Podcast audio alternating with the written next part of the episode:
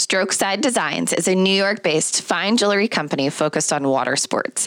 This is the best jewelry I have found through many years of searching. I love my Dragon Boat paddle heart earrings and my pendant.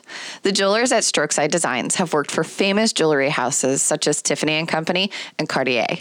All of the pieces are hand finished from fine materials. Express your passion for kayaking, canoeing, and dragon boating. Visit paddlejewelry.com and get free shipping with the code PINK. That is paddlejewelry.com and enter the code PINK. Are you a dragon boat athlete? Have you ever thought about joining a team? Hornet Water Sports makes high performance, lightweight carbon fiber dragon boat paddles. You can choose from one of their many graphic designs. Don't settle for just a boring black paddle. I love their design so much that I have four different paddles. They also have all of the Dragon Boat accessories that you need paddle bags, tip covers, tape, and more. Visit their website at hornetwatersports.com and enter the code PINK at checkout to receive 10% off of your order. That's hornetwatersports.com and enter the code PINK. Thanks for listening in to this special episode. I hope that you and your family are well and safe. I invited my previous medical oncologist, Dr. Shannon Puhala, to join us on the podcast to talk about COVID 19 and cancer.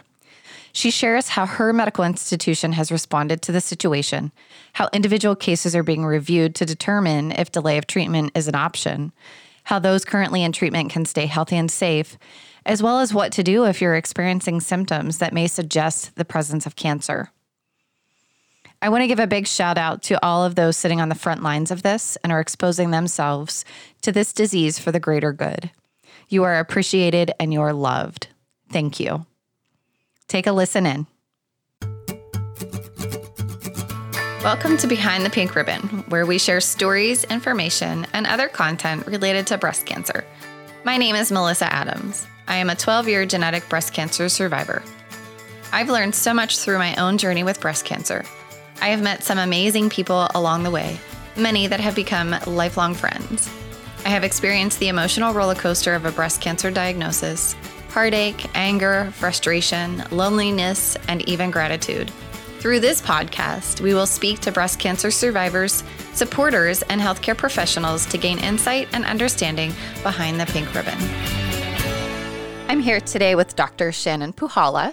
She is an assistant professor of medicine at the University of Pittsburgh School of Medicine and a medical oncologist and hematologist with the UPMC Hillman Cancer Center.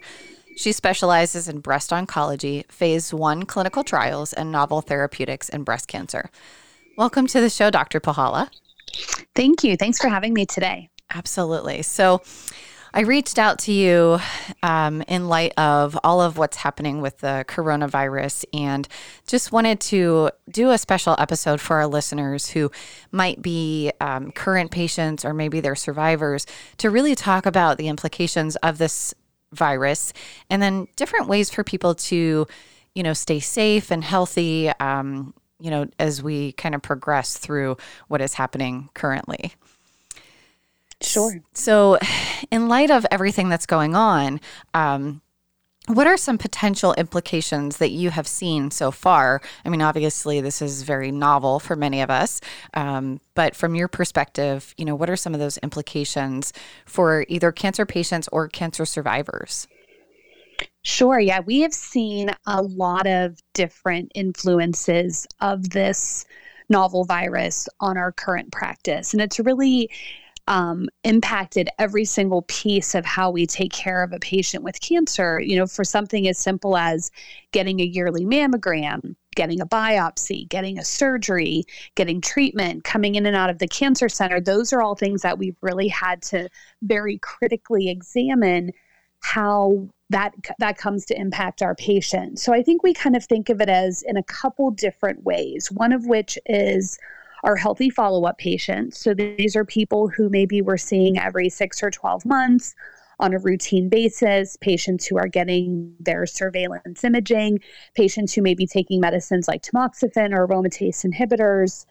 And those are situations where we're really trying to avoid those patients coming in at this time. So our approach has been a couple fold, and most most um, major cancer centers and um, pretty much all all cancer centers that are taking care of patients during this time have come up with some guidelines. So, typically, what we're suggesting for that group of patients is one of two things. One of which is if you're doing great, feeling great, no new symptoms, you have enough medicine, let's push that visit back a month or two. Um, the other thing that we're offering for those patients, we've developed at our center, and I know many centers throughout the country are doing, is telemedicine visits. So those are video and audio visits where you can see and communicate with a patient. So I find that that's a little bit more useful when you're needing to discuss test results, when someone is having symptoms that they're concerned about, where you really need to have that dialogue. But we have to think of it as two ways, is one of which is we don't want someone to be exposing themselves to a hospital or to a medical environment, but then we also don't want those patients bringing in potential exposures to our patients who are undergoing chemotherapy and maybe immunosuppressed or more vulnerable. So we're trying to kind of think about those patients who are on active treatment with chemotherapy and then those patients who are out in the community on either um, follow up without medication or follow up on medications like tamoxifen or aromatase inhibitors. Right. Well, I know um, just in Arizona, I received the notification today, um, and it was actually issued today where our governor had indicated that telemedicine is okay to proceed with. So up to this point, it sounds like, you know, really everybody's been kind of hanging in the balance of mm-hmm. what was mm-hmm. acceptable, what was not acceptable. So you know, and I don't know. Um, obviously, that seems to be kind of a state by state, um, you know, thing that's happening. But hopefully, you know, as we're progressing, you know, the telemedicine is something that can be offered, you know, consistently across the board until we get past um, what's happening now. Sure. And I think where it becomes a little more difficult sometimes with breast cancer patients is that the breast exam is an important part of those visits. Yes. So that's something that we lose. So part of it is, you know, it might be, it might make more sense to say, let's push you back two months if you're having any symptoms, let's have a conversation. So that's kind of another thing that we're doing as well in those patients where we really feel that the physical exam is an important piece, which does encompass most of our breast patients, is we don't want to say, okay, we're not, we're just not going to see you this year. It's to say, let's maybe push some of those back safely. So that's it's it's really done on a case by case basis at this point. Right. So you know, kind of thinking about that, um, did you know, as UPMC, I mean, it's a very large um, facility, and you know, I don't know how many patients you actually have, um, but thinking about, you know, you're not the only medical oncologist. there are many others within the mm-hmm. practice. Mm-hmm. Did you all kind of sit down and go through each mm-hmm. case, okay, and then decided what was most appropriate for that person?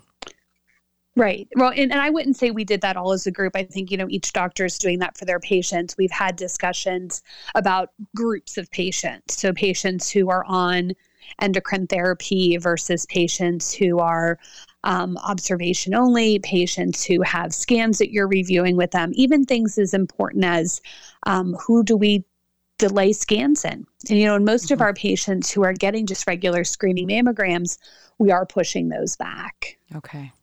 And so, you know, thinking about those people, you know, there there are two populations um, that I'm most concerned about. So for somebody like me who, you know, I still have my yearly checkup and all of those kind of mm-hmm. things, um, you know, I would be less concerned for myself. But there are two populations that I'm concerned about.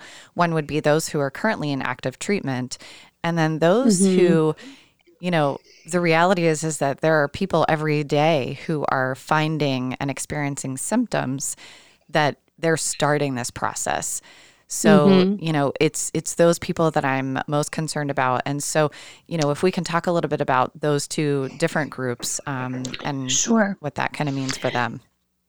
Yeah, I agree with you. I think it's those are our groups that I think are really, I think probably our active treatment patients are certainly the most vulnerable at this point. And and really the the thing we have to think about with those patients is that number one, will a delay in treatment affect outcome? And in certainly there's many situations where the answer to that is yes.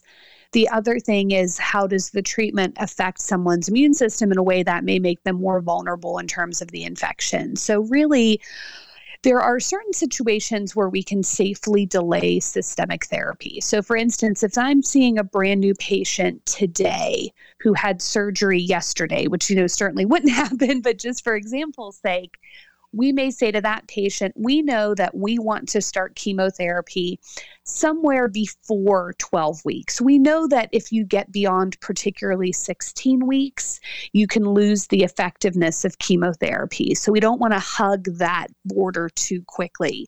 But if we're looking at patients having similar outcomes at four weeks or eight weeks, then maybe it is going to be better to think about pushing those patients down the road. I think one of our big challenges with that is we don't know how far we're going to be able to kick the can down the road, so to speak. So there's mm-hmm. there's nothing saying that the coronavirus is going to be gone in four weeks or eight weeks.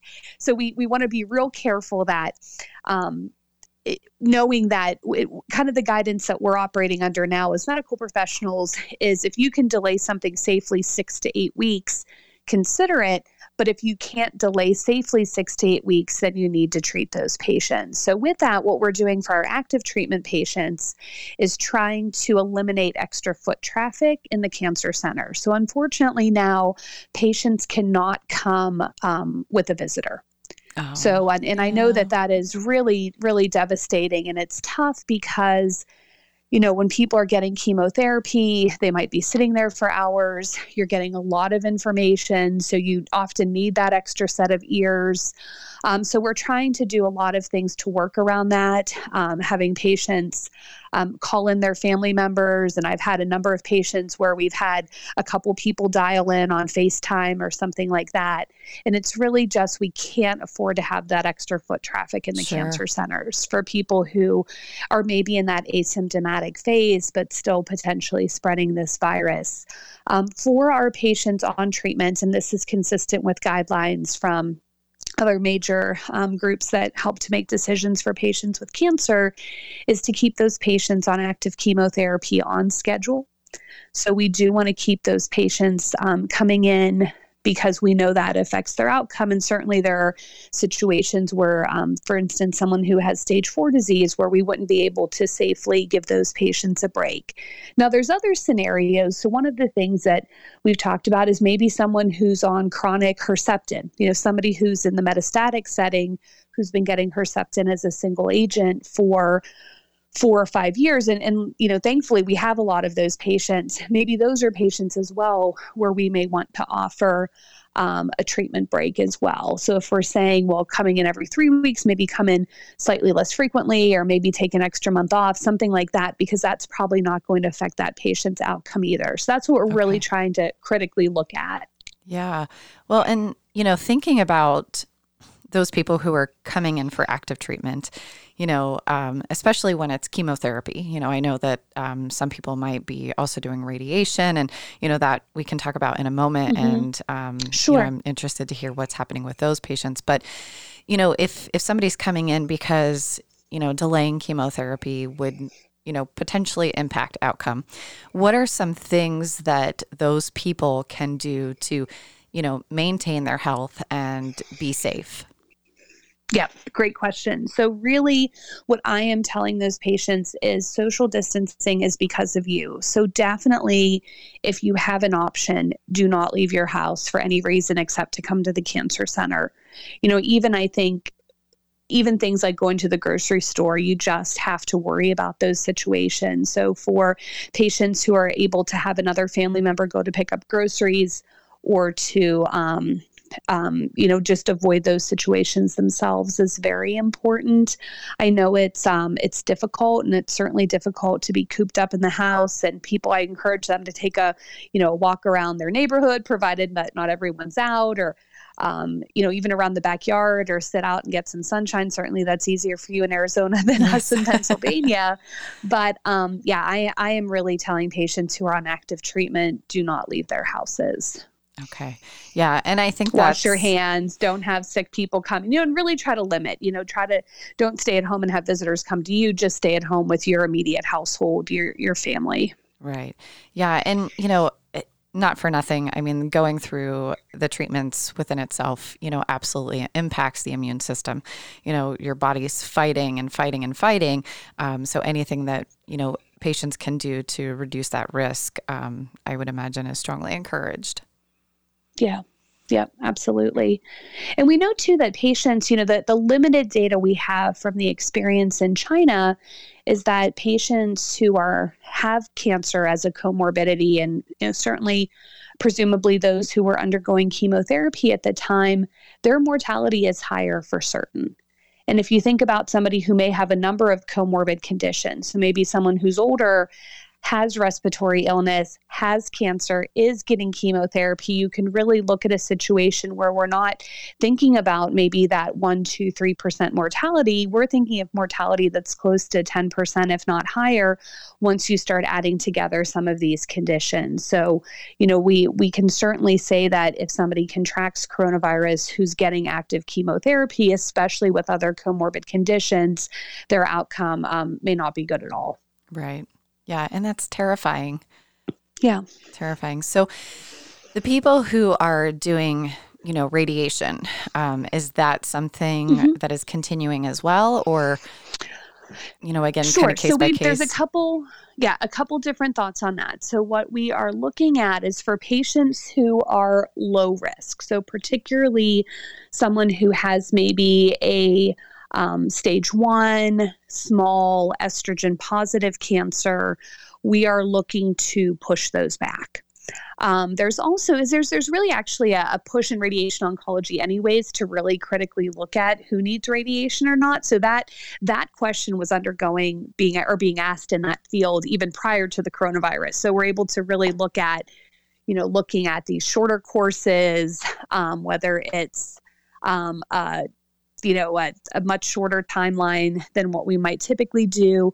We do know that we can push back radiation um, a little bit more safely than pushing back chemotherapy. You know, some groups have even said to, um, you know, to push back as far as 16 weeks from the last surgery or chemotherapy so that's that's a something to look at there's going to be those cases where again you've got inflammatory breast cancer that's been resected triple negative, really young patients, lots of positive lymph nodes that you you might not want to push back as far. But if you've got someone who's over the age of 65 with a low risk ER positive cancer, we have data that those patients can either completely omit radiation or to push that back. Okay, good, good. Well, so there are two thoughts I had. So one of them, um, yeah. first and foremost, is you know I'm hearing a lot about um, surgeries being delayed. Yeah. And so yeah. again, I would I would think that that would be very much a case by case basis where, you know, if somebody is walking through the door um, who is newly diagnosed and scheduled for surgery, um, potentially some of them might be able to be delayed, but then there are others that it's critical to have that done. So how is that kind of being determined? Sure. So the what's in, uh, what's a challenge about surgeries you've probably heard a lot is as you had mentioned about delaying elective procedures. So certainly cancer surgeries aren't emergent. You know it's not like a triple bypass in someone who's actively having a heart attack but it's also something that isn't like a routine colonoscopy. So and, and within that as you mentioned we have people where the surgery is certainly more urgent. What we're looking at, at least at our institution, is do we have a safe alternative to surgery? So, for example, someone who has an estrogen positive cancer who does not need chemotherapy, we know that we can safely give those patients hormone therapy for even up to six to 12 months prior to surgery. You know, that that data exists. So we're really looking at those patients where we can start the tamoxifen or start the aromatase inhibitor and push the surgery back until a safer time. Um, so that's something that we're actively looking at or um, if it's a situation of somebody needing chemotherapy prior to surgery, um, what's really being impacted? And I think that this is important and it's difficult for patients because it's absolutely affecting decision making at this time. Is that plastic surgery procedures are considered elective? Yes. So, for someone who's getting reconstruction or wants to have immediate reconstruction, that is definitely changing the timeline at this point. Right. Yeah. And I know there are a lot of questions that have been popping up in the groups that I'm on um, mm-hmm. in on Facebook, and you know some of them um, are concerned, you know, because surgery is being pushed back. So I think this will be helpful information um, for yeah. our listeners to be able to understand, you know, how those kind of calls are being made, and it may not necessarily be the same for every institution, but just kind of having some idea. Sure. And so I think about you know one thing that uh, just if, if, I can just mention for a Absolutely. second, one of the things that um, one of our surgeons had mentioned, which I hadn't thought of, some medical oncologists, is that for even just a regular outpatient lumpectomy that a patient will see up to 25 different people over the course of that day. So between check, and you could probably tell me this too, right? By the time you check in, yes. you get the anesthesiologist, you get the scrub nurse, you get the post-op nurse, you get the check i mean it, there's really a lot of people anyone who's had a even a routine you know minor surgical procedure knows there's a lot of people that you meet over the course of that day. So that's exposure so you know those are all things. The other thing with surgery and you hear it's this is very much in the media right now the ppe or the personal protective equipment the masks the gowns the gloves those are things that we do not have an endless supply of. Right. So we we need to look at conserving the PPE and then also thinking about the exposures that someone has. So that's really part of part of that discussion and why we're critically looking at that for everyone's safety. Sure, absolutely. I mean, I very much remember seeing all of yeah. those people, um, you know, just between the time of check in all the way up to, you know, the recovery and then either ending up in a room um, for an overnight stay or being discharged. So it is a lot of people um, that, you know, one individual person could be exposed to. So, exactly. One of the things I'm thinking about though is, you know, so, some of these people are um, anxious. You know, I'm hearing a lot of yeah. people that are like, I'm nervous, I'm scared, I'm anxious. So, what are, um, you know, I know that that's the mental health kind of aspect isn't necessarily um, your area of expertise, but I know that you deal with it on a regular basis because this is a very emotional diagnosis and mm-hmm. um, you sure. know treatment as well. So, what are some things that you might be able to offer, if anything, um, to those who might be having those feelings? Yeah. So I know at our institution and, and lots of um, places throughout the country, the telemedicine aspect for mental health is there. So being able to speak with a counselor, a social worker, a psychologist over the phone or via telemedicine appointment, those opportunities are there and are important. I think a lot of it is really having that careful conversation so that someone understands it's not that we're just pushing you off because of um, we don't care or because you know it's really for everyone's safety certainly the patient's safety for the safety of the staff for the pa- the safety of the patient sitting next to you in the waiting room you know all of those things. So i think a lot of it is understanding that we if we have safe alternatives this is a perfect time to do them. You know, as far as, say, for instance, delaying surgery and maybe starting your tamoxifen before surgery, things like that. Um, but definitely, um, most places have some capacity for mental health telemedicine, which is important. And then still taking care of yourself, you know, encouraging people to do things like yoga and meditation and relaxation. Luckily, there's tons of apps out there that can really help with that.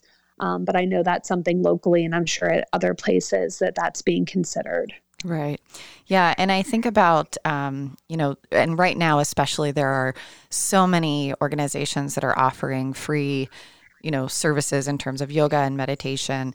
Um, I know that um, the UPMC Hillman Cancer Center, the Integrative Oncology uses an app called Cara um, that's you know kind of to help with um, you know sleep and relaxation so those are some alternatives as well and i would imagine um, i mean i really haven't tapped into it myself but i think that even the um, cancer support centers, you know, whatever those might be called, Gilda's mm-hmm. Club or um, the mm-hmm. Cancer Support Community.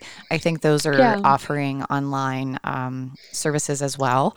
So I think those would be great for people to tap into um, during this time to just kind of ease ease a little bit of that anxiety and nervousness. Yeah, absolutely. Yeah. yeah. It's um luckily those services have continued. So that's that's really wonderful. Right.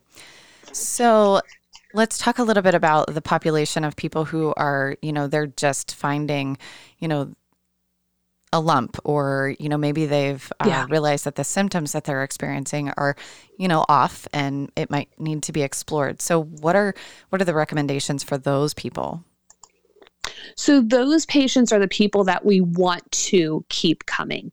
You know, definitely for our breast imaging, if somebody has an urgent diagnostic, you know, I feel a lump, I need a biopsy, those are still happening because what we need to learn is how can we stratify that patient? So is the lump that you're feeling a cyst? Is the lump that you're feeling a mass? Is that a triple negative cancer where we need to start chemo? Is that an estrogen positive cancer where we can do hormone therapy?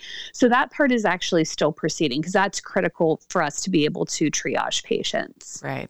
Yeah and i would imagine you know because somebody calls and they say i feel a lump you really have no idea if that lump is, you know, whatever stage it is. You know, it could be, yeah, um, you know, mm-hmm. a, an early stage, but it could also be metastatic. So, um, you know, I'm glad to hear that because I know, again, just kind of seeing the conversations that are happening, people are a little bit nervous about calling their doctor and saying, you know, I found something or I'm experiencing symptoms. Um, but to be able to encourage them to continue to you know explore what might be potentially going on and ruling out um, any breast cancer is is great information. Yeah, absolutely.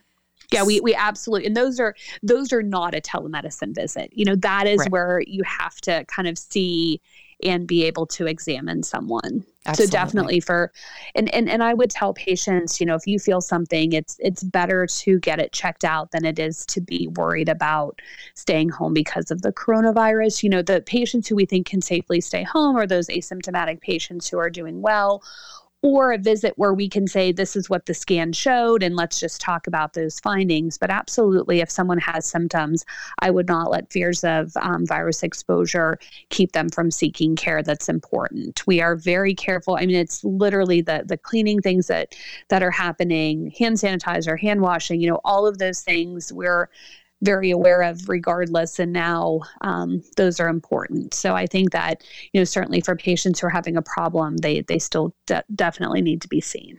Good. Okay. And then so the other thing that i've been hearing too and i know there's um, you know somebody had posed a question um, about you know, suppressed immune system or, you know, just weaker immune systems following cancer. Um, so I, mm-hmm. you know, I think there are some people who are definitely um, at higher risk. And so, you know, so I'm thinking about myself particularly. Um, so I'll use myself as an example. You know, it's been mm-hmm. 13 years since I've had my initial diagnosis and a number of years since I've had kind of my last surgery or treatment or whatever. Um, is there still a possibility that my immune system may not necessarily be working up to par um, to fight, you know, or ward off the the virus? Somebody had asked that yeah. question, so I'm curious.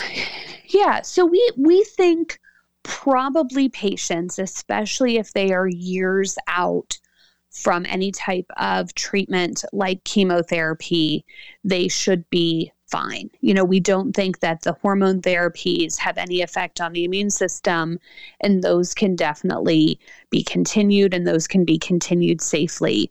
Um, you know, in theory, is if we had a way to kind of a test uh, test the immune system, so to speak, is it 100% normal? Um, you know, it's, it's hard for me to give hard data on that, but we suspect that people, even probably who are six or 12 months out from chemotherapy, don't need to worry any more than someone who's been unaffected by cancer. Okay.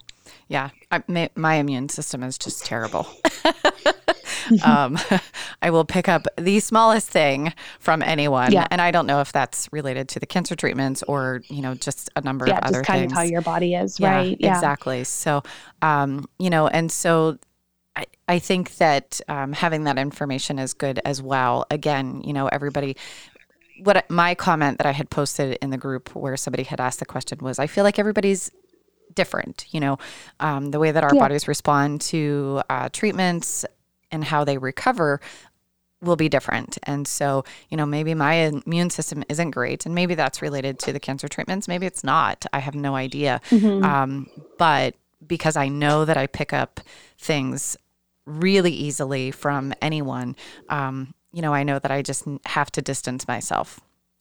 Yeah, absolutely. Yeah, I think that's that's a good a good thought is that if you're somebody who tends and it doesn't mean that if you don't tend to get sick easily that you can be a little bit more cavalier. That's not right. the case. but on the flip side, right, if you if you know you're kind of one of those persons who somebody sneezes across the room and you know you're getting sick the next day, yes, I would certainly use that as as a reason to have strict social distancing. Right. Good. Okay. Well, is there anything else that, you know, I, I feel like we've covered a lot and it's been great information and I know that our listeners are going to find value. Is there anything else that you feel like our listeners need to be aware of that we haven't already yeah, talked I think about? it's um I think you know we're we're all in this together and we we definitely want to keep everyone as safe as possible and and my heart definitely goes out to patients especially those who are newly diagnosed or trying to navigate chemotherapy dealing with this virus and your or the concerns of the virus and your doctors nurses your healthcare team. We are here for you. And um, again and and even for those patients who aren't in active treatment anymore these are the opportunities where you can think you know do i know somebody who's going through chemo? Can i come and bring them groceries and leave them at their house? Or you know i'm going to wash my hands extra well or those those types of things. You know, the social distancing is real and it's important. And this is, again, where we all have an opportunity to affect everyone's outcome. And and I think, you know, having somebody who's gone through breast cancer knows it probably better than anyone else that it's um, important to, you know, be safe and to look out for other people. Absolutely. And I love that. I think that that's, um, that is a perfect way to end this episode. Um, you know, just making sure that we're all doing our own due diligence to keep everybody else safe. Um, you know, even if we don't have immune compromised or we're not immune compromised. Sure, so, absolutely. Yeah. yeah. I think it's, you know, that advice of, of acting like you have it in terms yes. of how strict you are with your social distancing is true. And that's the only way we're going to get through this um, as a society. Yeah. Yeah. Well, I want to thank you so much for being on the podcast. Um, you know, um, I love you dearly. Um, I didn't mention at the top of the podcast that you are my previous medical oncologist, um, but you know I definitely appreciate all that you do um, for everybody, and you know mostly what you've done for me. But um, you know I appreciate the time and the the conversation. I think it's really good information. Yep, it's uh, it's my pleasure, and, and thank you very much. And it's uh, I'm real happy to have had the opportunity to speak with you today and to get this message out.